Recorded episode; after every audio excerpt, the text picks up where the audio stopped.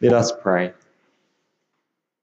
May the words of my mouth and the meditation of all our hearts be pleasing and acceptable to you, O Lord, our rock and our Redeemer. Amen. There is no doubt about it. We are living in an increasingly consumer focused, individualistic, me orientated world. I often have the Stuff News app open when I'm eating breakfast, and not infrequently would I see articles about money, taxes, jobs, and personal wealth.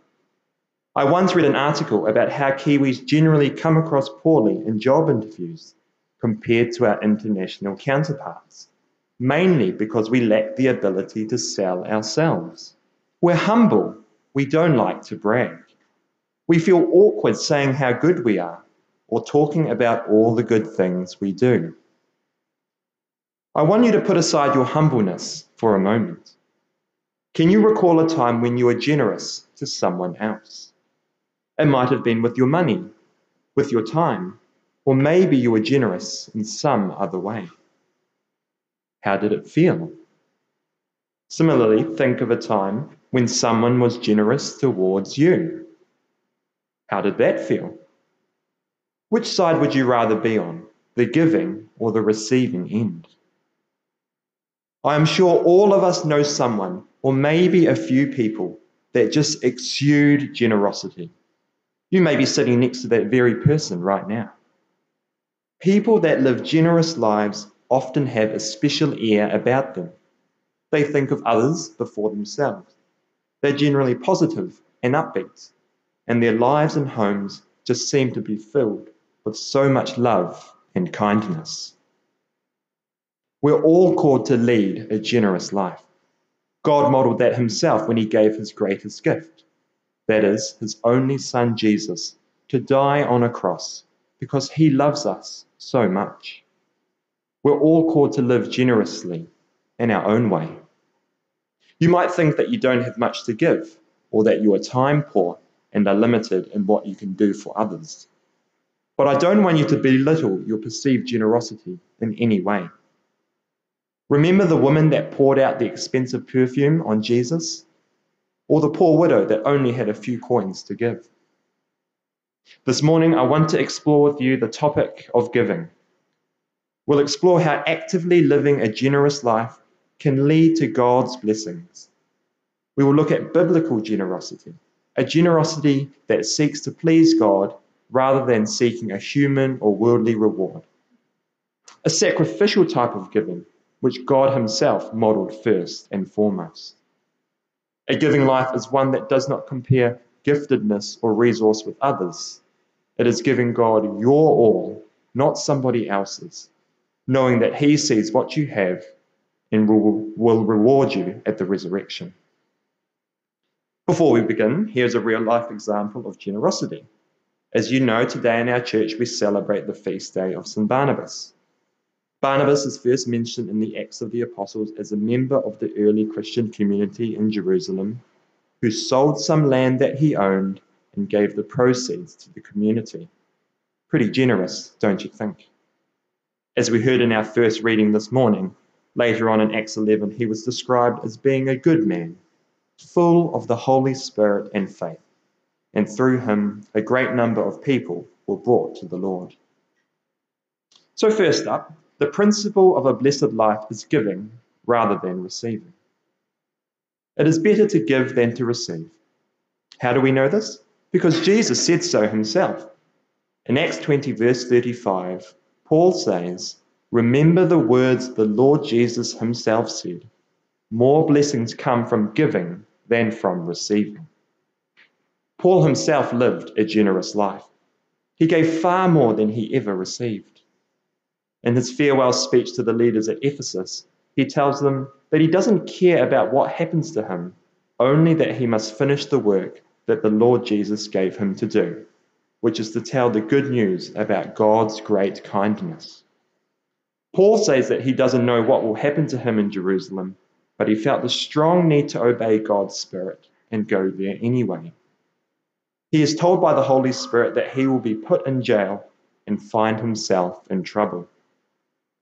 Paul was probably wondering if he was going to be near his own end, his death, and lightly reflecting on Jesus' own final journey into Jerusalem, where he was to die. Paul was a great example to other Christians of what it meant to truly follow and obey God. He shows us in his own example that having a blessed life is based on giving, not receiving. Receiving God's blessing spiritually is not a passive experience, but something that we can actively enter into when we give. When we live a generous life, we are blessed and rewarded by God abundantly. Secondly, a blessed gift is one that begins with the right motive. I'd like to take a minute to consider two passages of Scripture. Many of you would have heard of the parable of the great banquet. Here it is in Luke 14. Then Jesus said to the man who invited him, When you give a dinner or a banquet, don't invite your friends and family and relatives and rich neighbors. If you do, they will invite you in return and you will be paid back. When you give a feast, invite the poor, the crippled, the lame, and the blind.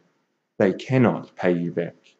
But God will bless you and reward you when his people rise from death. Not only does Jesus show us that we will be blessed by God when we do things without seeking any return, but he also reminds us of his charge to his disciples regarding the radical generosity and care that he wants them to show to the lowest treated in society the physically impaired and the economically deprived. The second scripture passage that I'd like to share with you is about giving, found in Matthew chapter 6. When you do good deeds, don't try to show off. If you do, you won't get a reward from your Father in heaven. When you give to the poor, don't blow a loud horn. That's what show offs do in the meeting places and on the street corners, because they are always looking for praise. I can assure you that they already have their reward. When you give to the poor, don't let anyone know about it.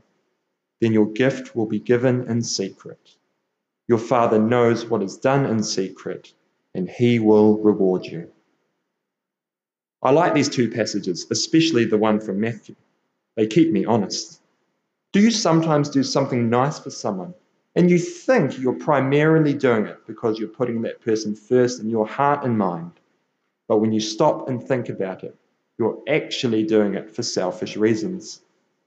These reasons might be as innocent as making yourself feel better or slightly sinister in that you're expecting something in return. When we give, our hearts and motives need to be in the right place.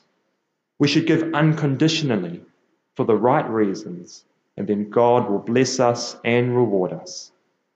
In living a generous life, we should give without seeking anything in return. Jesus shows us that we shouldn't seek to receive a physical reward, such as a return invitation to a dinner party or verbal praise. That's what show offs do because they're always looking for praise. A generous life gives without seeking things in return. Regardless of situation or circumstance, everyone has something to give. Please never underestimate the impact that you may have on someone. This someone could be a friend, a family member, or a stranger. This someone could be a believer, a non believer, or someone from a different faith. When we plant seeds, knowingly or not, in other people's lives, we may never know how God will cultivate, water, and grow these seeds, these moments. Everyone has something to give. Forgive my gross generalizations to follow, but some in our church today are students and therefore, most likely, poor from a monetary point of view but potentially more rich with their time. A little bit of youthfulness and enthusiasm can go a long way when it comes to helping others, especially those in our wider community. Around the time of the earthquakes, the University of Canterbury Volunteer Student Army stood out for me in this regard.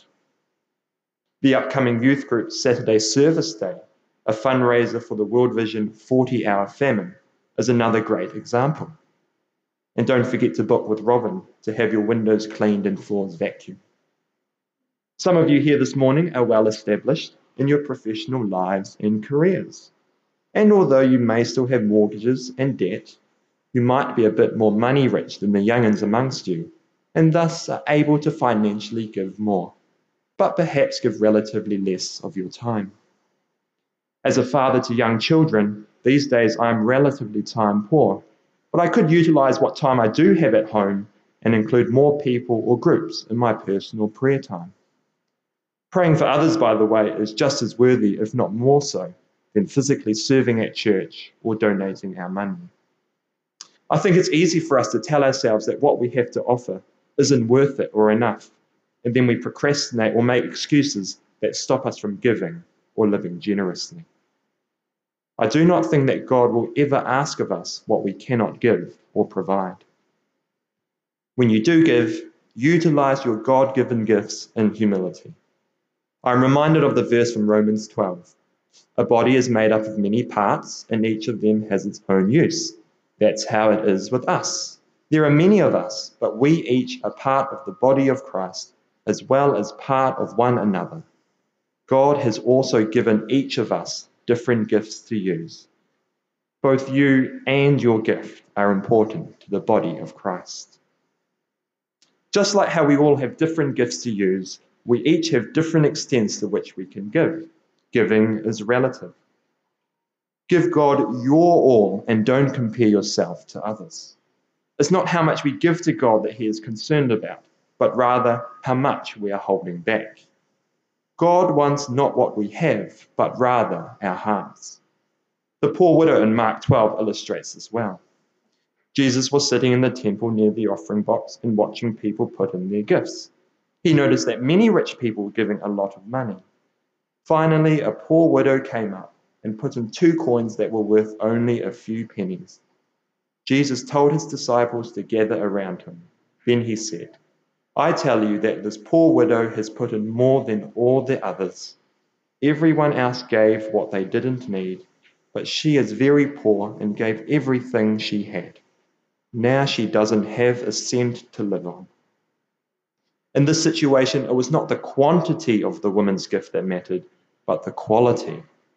In God's eyes, the poor widow gave more than all the rich people, for she gave everything she had while the rich gave from their surplus abundance. Regardless of situation or circumstance, everyone has something to give. Don't worry about what others have to give. Give God your all and give it with humility. To quote the American pastor and theologian Timothy Keller, don't give God your leftovers, give him your first overs. And finally, eternal rewards await those who give. In Matthew 25, we hear of the parable of the talents.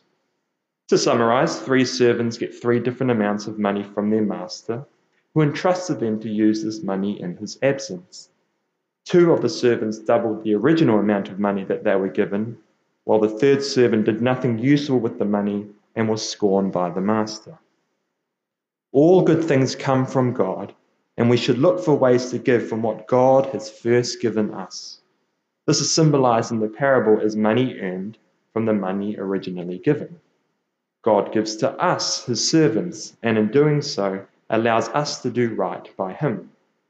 Like the first two servants in the parable that doubled the money originally given for their master, we should not wait passively, but look for and act on every opportunity to share and use what has been given to us by God. Remember that giving is relative. Do not be afraid to share what God has given you. Two of the servants were given different amounts, but they both doubled what they had been given. They each received the same reward and praise. The master says to both of them, Well done, good and faithful servant.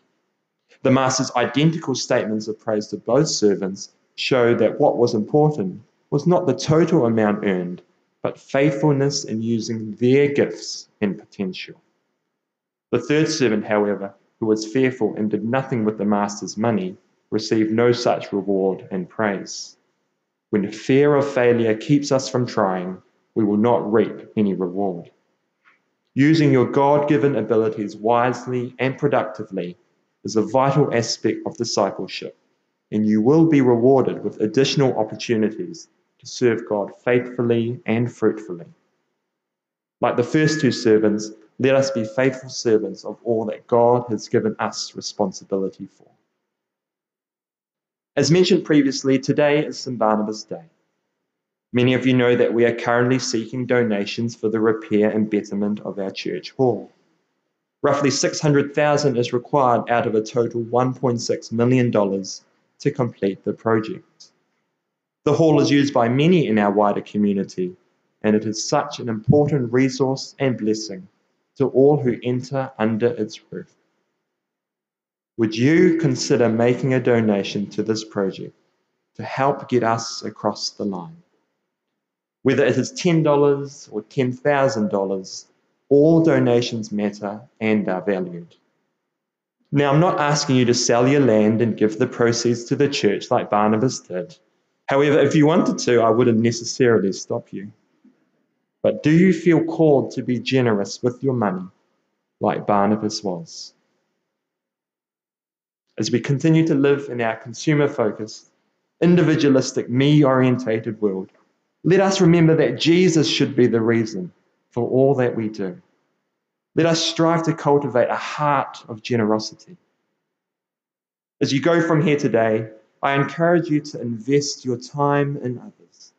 Find someone this week and ask how their day is going. Then listen and be genuinely interested in them. Make the moment about them and not about you. I encourage you to invest your God given gifts. Take the time to pray and find some place where you can begin using your gifts to serve others. It might be within St. Barnabas or within the wider community. It might be a small act of service or a larger and longer commitment. But just start somewhere. And finally, I encourage you to invest your money.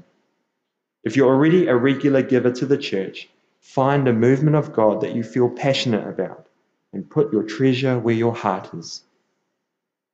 May God bless us all as we strive to live a generous life and, like Barnabas, being good men and women, full of the Holy Spirit and faith. Amen.